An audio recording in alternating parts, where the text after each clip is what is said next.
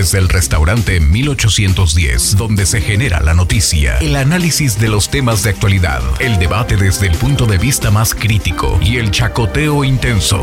Esta es La Mesa del Mal, el podcast. Hola, ¿cómo están amigos? Buenos días. Pues hoy iniciamos, hoy es un día muy, muy especial. Iniciamos un podcast que surgió de la semana pasada de la llamada Mesa del Mal.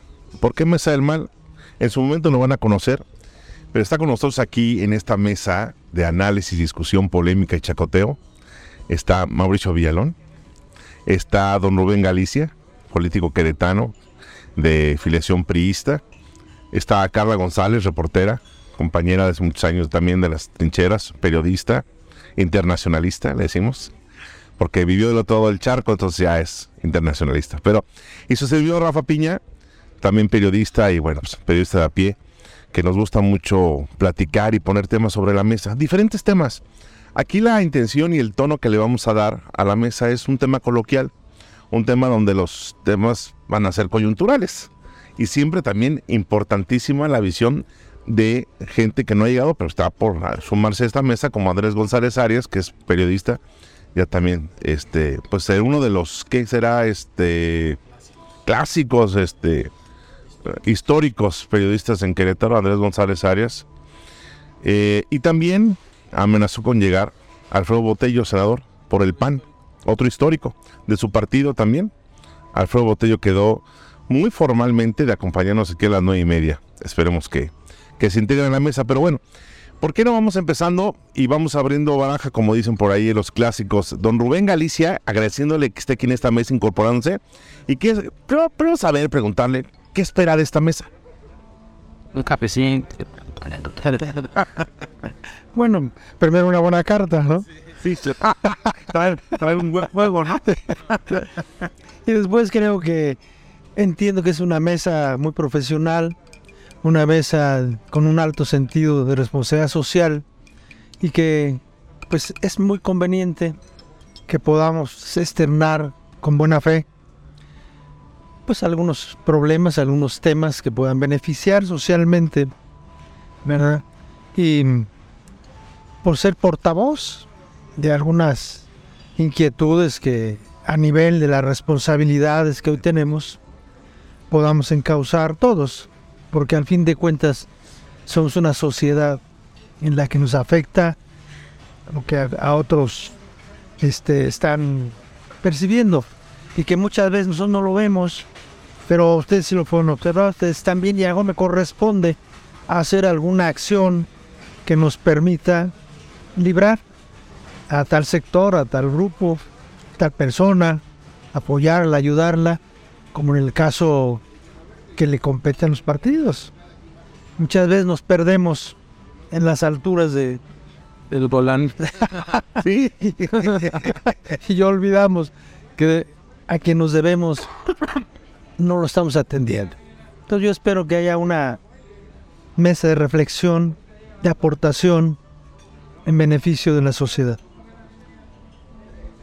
Oye, pues y antes de, continuar con Mauricio Villalón, pero damos, nada más que agradecemos a Carla González. Carlita González siempre tiene una voz para ser histórica. Histórica. Ya, ya vías, en ciernes de nuestra internacionalista. Está pegada al celular, pero Carlita, gracias por estar aquí en la mesa en el podcast. Oye, yo estoy muy contenta de estar sentada en esta mesa con grandes maestros. Que no sea histérica. Que no sea histérica, por favor.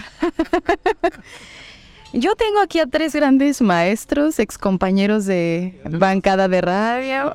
Mao, que fue mi jefe hace muchos años. ¿Fue tu jefe? Ay, sí, en el 2006. No puedo decir cuántos años porque ya pasaron muchos años. ¿Cuántos años fue tu jefe? Ay, como... Híjole, como dos creo, no en Incro, empecé en Incro, cuando Incro estaba aquí en qué, ¿cómo se llama esta calle? A Vergara. Ajá. Y Rubén Galicia no tenía el gusto de conocerlo, pero sí sabía quién era. Pero este, entonces espero que esta mesa salgan muy buenas charlas, una excelente escucha y todo lo que se pueda aprender. Mauricio Villalón amigo, director de Incro. Oye, déjame decir algo que no le gusta que lo comente, pero es pionero. pionero de la noticia digital en Querétaro. Llegaba y los primeros, los primeros trazos de la tecnología en la información los tuvo agencia, se llamaba agencia Incro. Incro, de ahora es Incro con Mauricio Villon. ¿Qué onda, Mau? Hola Rafa, hola Carlita, señor Rubén Galicia, como siempre, un gusto saludarles. Y bueno, el propósito de esta mesa, bueno, siempre ha sido el propósito, siempre hemos estado aquí, tenemos 20 años, y siempre se discuten temas de inquietante actualidad. Y ahora pues se van a hacer extensivos a quienes gusten escuchar este podcast.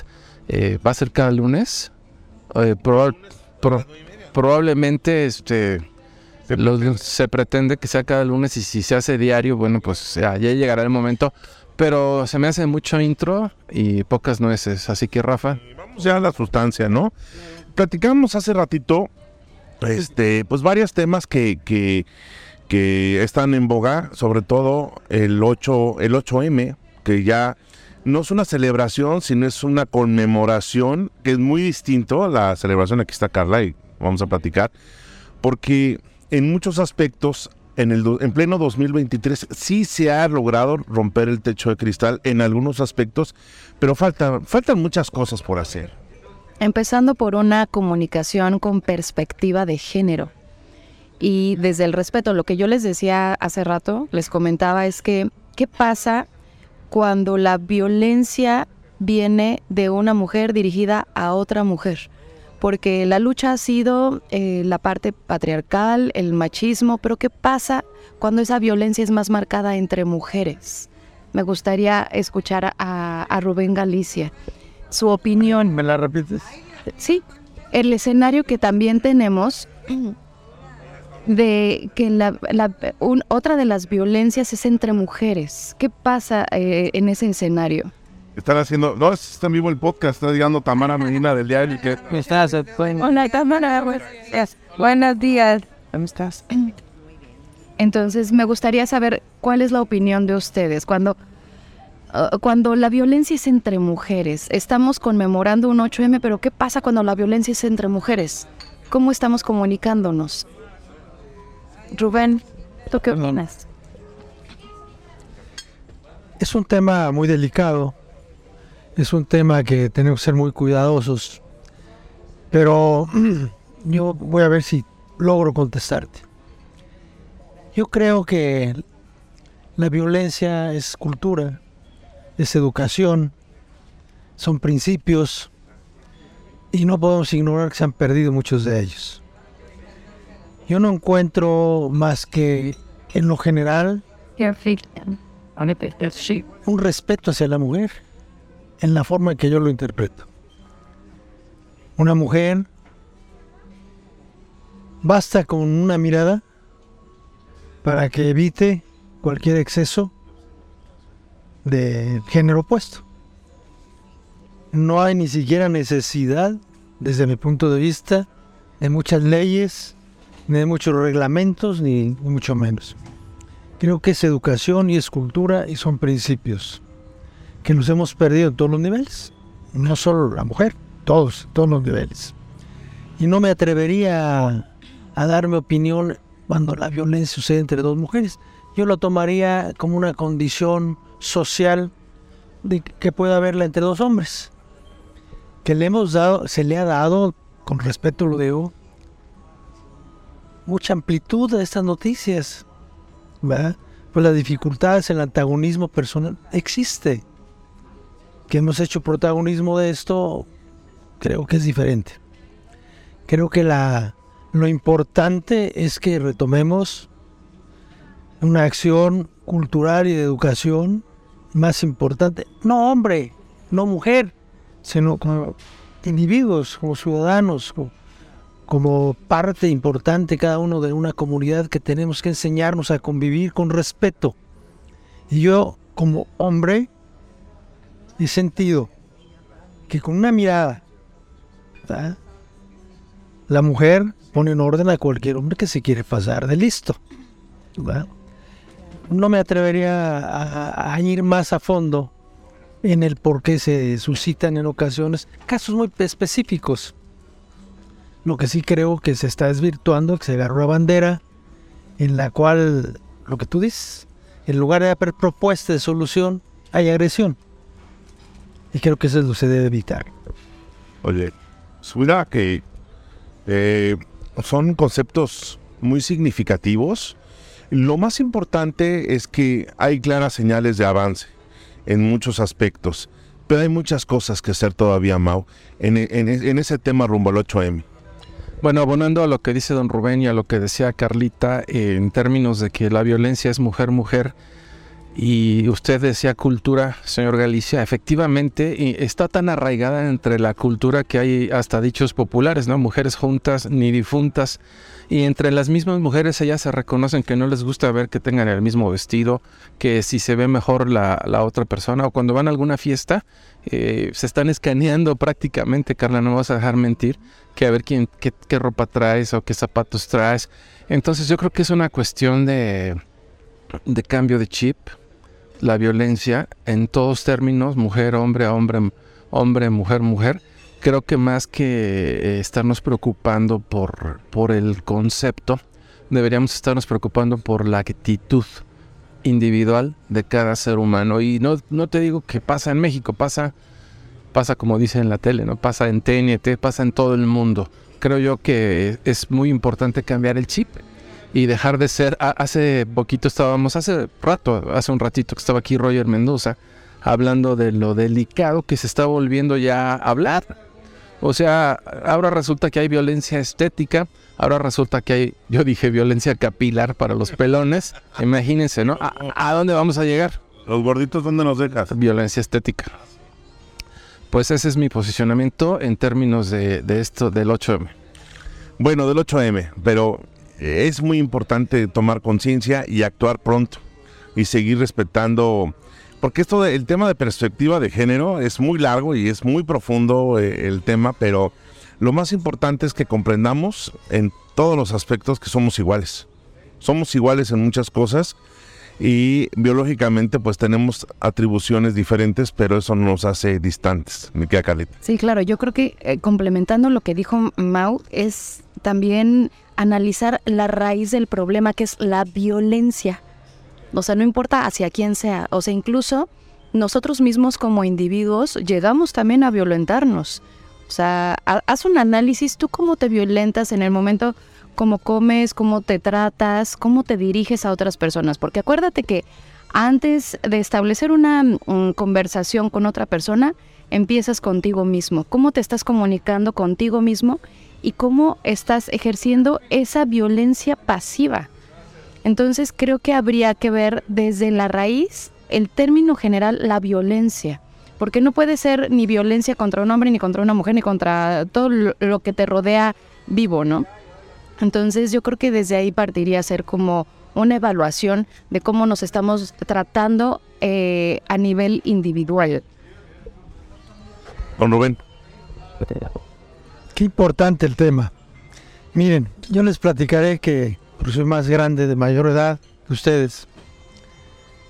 Yo viví, creo que la, la, la- la- el momento más importante de igualdad de la mujer. ¿Por qué? Antes había la escuela para hombres y la escuela para mujeres. Ah, sí. ¿Verdad? Y hay un momento en que esto se, se termina. Y la Secretaría de Educación, Claro. con mucha visión, dice, no, no hay por qué haya un espacio para las mujeres y otro para los hombres. Y por naturaleza, respetamos a la mujer en otro momento. Muchachos, Convivíamos con total y absoluta cordialidad. Es más, era estímulo para nosotros como jóvenes ahora estar junto a una dama, ¿verdad? que había mejor conversación, mejor relación social que con el compañerito de toda la vida. café, don Rubén. Pues, Más café. sí. Estamos aquí en el 1810. sí, Ese es como lo que Perdón. el tema, ¿eh? se me puse nervioso. Ya pasaron la, la cafetera. Ahora estamos aquí en 1810. Entonces, qué, qué interesante que se observe por qué hace 60 años o 70 años se pudo lograr la convivencia tan armónica, mm, tan hermosa de esa conjunción. ¿En qué momento se pierde? Yo la verdad no lo creo, ¿eh? creo que traemos temas aquí en América, ay, perdón, desde Venustiano Carranza y quizá muchísimo antes, desde la conquista española. Em, Ya te fuiste tres, cuatro siglos. claro, claro, por su... No, no, no, no, no, no. Eso no es de... Rubén Galicia no quiso decir... Eh, no sé, eh, eh, creo que es un fenómeno que sí hay que verlo desde muchísimo más eh, tiempo atrás. Porque ahorita, hoy, cómo se están eh, trabajando esos nuevos programas, nuevos discursos, esos nuevos movimientos de educar eh, a los niños desde ahorita, dales amor desde ahorita para que el día de mañana no tengas que reparar adultos rotos. Y eso viene pues porque en generaciones pasadas, antepasadas, había un, pues sí, se ejercía violencia, incluso desde el hogar. O sea, ahorita también por eso ya está tan tipificado el tema de la violencia intrafamiliar. O sea, creo que eso viene desde más atrás. Tiene sus raíces. Tiene raíces. ¿Las culturas? Hay que ver antropología, psicología, la historia. O sea, desde la conformación de América Latina, no, no entiendo por qué en América se da más este fenómeno de violencia que en el continente europeo, que también es, también lo existe, Privativo. no es privativo, pero es en menor grado. Entonces, creo que habría que echarnos un clavado un poquito más, más profundo. Mau, ¿tú qué piensas? Pues eh, estoy a punto de toser, voy a tratar de aguantarme. Sí, me agarraste descuidado. Y bueno, fíjate lo que acabo de decir. Si Carlita fuera delicada, que me diría, me estás albureando, ¿verdad? Eh, a ese grado, tenemos que hablar ahora como si abriéramos un mazapán sin tratar de romperlo. Uh, Entonces, se está volviendo, por eso dicen que ya somos la generación, bueno, que ya llegaron, ya no la generación de cristal, sino la generación de mazapán. Creo yo que sí, sí estoy de acuerdo muchas, en muchas cosas eh, y, y no estoy a favor de la violencia hacia nadie, ni siquiera hacia los animales. Pero este, pero creo yo que son conquistas importantes, creo yo que se ha avanzado mucho. Y yo más bien, en lugar de hablar del empoderamiento de la mujer, hablaría del combate al machismo tóxico de nosotros los hombres, que nuestro nivel cultural, nuestra educación, lo que vimos en el cine con Pedro Infante, con Jorge Negrete, con el indio Fernández. con el Indio Fernández, con mi abuelito. Dice que Vicente Fernández y sus canciones en Cali. Sí.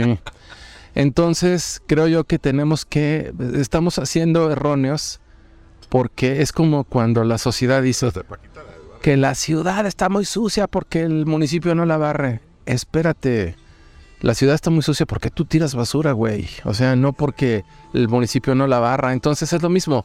Hay violencia hacia la mujer porque nosotros la generamos o porque se genera socialmente, ¿no? Creo yo que estamos en la perspectiva incorrecta y mejor vamos hacia, bueno, se ha combatido, ¿no? Pero no, no tan fuerte como el levantamiento, sino como el apaciguamiento del machismo tóxico. Hay, sin duda alguna hay mucha tarea y hay mucho lápiz por, por escribir. En esta, en esta mesa del mal, en este podcast, estaremos abordando diferentes temas coyunturales. En este caso, hoy nos, nos signó pues el, el de 8M, ¿no? La conmemoración. Y repito, porque hay gente que por ahí se atreve a "Es que vamos a celebrar el Día Inter... No, no, no, es la conmemoración, es recordar lo importante que es el papel de la mujer en el mundo, el Día Internacional de la Mujer. Pues vamos a asuntos varios, como dicen en las, en las minutas, ¿no? Asuntos varios. Tenemos 5 de febrero, es que tenemos un tema ahí delicadón. Este, nos quedan 10 minutos para asuntos varios, como dicen al final de las minutas. Don Rubén, no sé si quiera a- algo de, ¿no? En la agenda, ¿no? Este, pues está a 5 de febrero, eh, ha anunciado el gobierno del estado la reducción a un carril, eh, diría la Biblia, y vendrán cosas peores para la vialidad. Pero hoy hubo una rueda de prensa importante en donde Secretaría de Educación, Secretaría de Desarrollo Urbano y Obras Públicas, Secretaría de Salud, eh, eh, la UAC, por ejemplo, se va a, temas virtuales. Ya eh, hace un comunicado el fin de semana, eh, la Universidad Autónoma de Querétaro anuncia que va, la mayoría de su comunidad estudiantil, los profesores administrativos que están en el campus EU, se van a trabajo virtual por estas obras. Y también teníamos este, ¿qué otro tema nos, nos tenía de, pues sí, vamos, vamos a votar el 5 de febrero, ¿les parece? Sí, precisamente me gustaría comenzar con don Rubén Galicia porque eh, el propósito de que nos hace el honor de acompañarnos es porque es un personaje histórico de la política queretana y, además pues ciudadano de, esta tierra desde hace mucho. Entonces como a mí me sorprende, yo, yo soy este de una generación posterior, pero de repente digo, ah caray, ¿a qué hora, a qué hora construyeron ese edificio? ¿Cómo ¿Usted se acuerda cuando veníamos de San Miguel y se veía la Concordia como única planta? Todavía antes. Pues miren, yo creo que las obras de infraestructura son sumamente importantes. No siempre necesarias. Son útiles, aunque a veces no tan necesarias. Tenemos exigencias de la sociedad más importantes, como es el agua, a la cual no siento qué porcentaje importante del presupuesto se le tenga que canalizar a un problema que está haciendo ya estragos en Querétaro. Pero bueno, la 5 de febrero. Miren, la 5 de febrero yo observo que como infraestructura urgente y necesaria, pero que está faltando un punto muy importante, que es el procedimiento. Cuando las obras de esa magnitud se dejan a criterio total y absoluto del contratista, se generan estos problemas tan graves. La autoridad normativa tiene que presentar un amplio programa de procedimiento en el cual pueda medir los efectos que va a causar en forma inmediata esa obra y buscar la manera de evitar lo menos posible molestia a la gente, los horarios de los camiones, el, transporte colectivo, son varios factores muy importantes que hay que observar en esto, colaterales. Es decir, ¿Qué nos pasa? Que tenemos los grandes servicios de abasto, de salud, de educación, concentrados en el centro de la ciudad. El que antes de aventurarnos a una obra tan grande, debemos ver cómo solucionamos el abasto, cómo solucionamos esto de la universidad, que me parece una medida importante, y tantos otros servicios que son colectivos y que la gente está, la obligamos a estas este, flujos de tránsito que ya, no proceden, ¿verdad? Se necesita ir más a fondo, hay que centralizar servicios para que no tengamos flujos tan pesados en, lo que es el 5 de febrero. Y el estudio de procedimiento, que tenemos que saber la cantidad de tráfico que existe y cómo lo vamos a distribuir. No es posible más decir cerramos un carril y ya ver por dónde se van. ¿no? Las alternativas que tenemos que tener para que la sociedad no la lastimemos tanto. Está bien que somos comprensivos, que entendemos que nos va a beneficiar, pero hay gente que lleva un enfermo. Hay gente que tiene que entrar a su trabajo. Los mismos negocios de la zona. Los negocios de la zona. En fin, son muchos problemas que hay que observar y que analizar. Hacemos votos, porque esta mesa de hoy, creo que están tratando ese asunto, ¿verdad? sea muy efectiva y nos ayude a los queretanos a poder estar con mayor tranquilidad, porque ya todo el mundo llega tenso en su trabajo, ya todo el mundo ya no está pensando en la 5 de febrero. Y entendiendo que además la 5 de febrero no solamente afecta a Querétaro, es un paso importante, ¿verdad? De tráfico pesado que lleva insumos a las fábricas que tienen fechas fatales de entrega. Cruza por ahí, hacia el norte, ¿no? La aorta. En la aorta de la, ciudad. Aorta de la ciudad. Entonces, ¿eh? es, es importante, repito, que le expliquen a los queretanos y al país el procedimiento de esta obra. Carlita. Bueno, yo no soy especialista en obra pública, yo voy a hablar desde mi experiencia Em, y desde la parte de la comunicación, como mamá, que tardo 40 minutos. no, la verdad es que yo creo, primero, o sea, que la obra sí debe de estarse comunicando un minuto a minuto para que la gente sepa cómo van, o sea, para que la gente tome sus previsiones. Pero también veo un punto importante de responsabilidad ciudadana, porque gran parte del embotellamiento en la, en la 5 de febrero también es por imprudencia vial, por quererme yo pasar primero el retorno, por alcances, etcétera. Ahora hay que tomar otro punto eh, en cuenta. Diariamente llegan 100 familias a Querétaro. Entonces, el Estado está creciendo y no es un secreto, eso ya todos lo sabemos, se ha publicado, lo han dicho las mismas autoridades. Querétaro creció de una manera desmedida y desordenada. Entonces, con esa base de crecimiento desmedido y desordenado, pues se tiene que hacer lo que se puede con lo que se tiene. Ahora, sí, em, una ciudad eh, adecuadamente diseñada debería de tener centros en cada zona para que tú no tuvieras que desplazarte de un punto a otro. Pero eso viene de un ordenamiento y de un diseño urbano desordenado. Y no viene de ahorita, ni de la administración pasada, ni de hace 15 años, sino ya viene desde mucho tiempo atrás, ¿no? Entonces, este, yo veo muy bien, eh, eh, por ejemplo, en, en, materia de comunicación están informando, están haciendo esfuerzos. Yo paso por 5 de febrero y hay señalamientos. O sea, por la parte de la comunicación yo lo veo bien, pero hacen falta otros esfuerzos, unificar más todavía y fortalecer las relaciones políticas. Cuando tienes eh, autoridades, los, yo lo veo no sé, o sea, yo lo veo desde afuera. Como ciudadana, yo siento que hace falta mayor unificación política ciudadana. O sea, realmente entrarle todos al, al, tema de la obra. Lo que les decía hace rato, hay crisis de forma y hay crisis de fondo. Una crisis de forma son las obras públicas, porque sabes que tienen un tiempo determinado de vida. Y cuando se terminen, pues baja la crisis, van a haber otro tipos de crisis, porque si tienes 100 familias que se vienen diario, pues obviamente va a crecer el tránsito vehicular, ¿no? Pero se acaba la, la, crisis, ¿no? El problema. Pero ¿cuáles son las crisis de fondo? El ciudadano que se traslada no está enojado por la obra. Eso ya es como la cerecita en el pastel. Está enojado por un sistema económico de salud, seguridad que viene arrastrando desde nivel nacional internacional y la pandemia. Se nos está olvidando un punto muy importante, la pandemia y el encierro. Yo hace tiempo estaba leyendo al director de psicología de la UNAM, hace como dos años, no creo que es Rodrigo Díaz Lobin.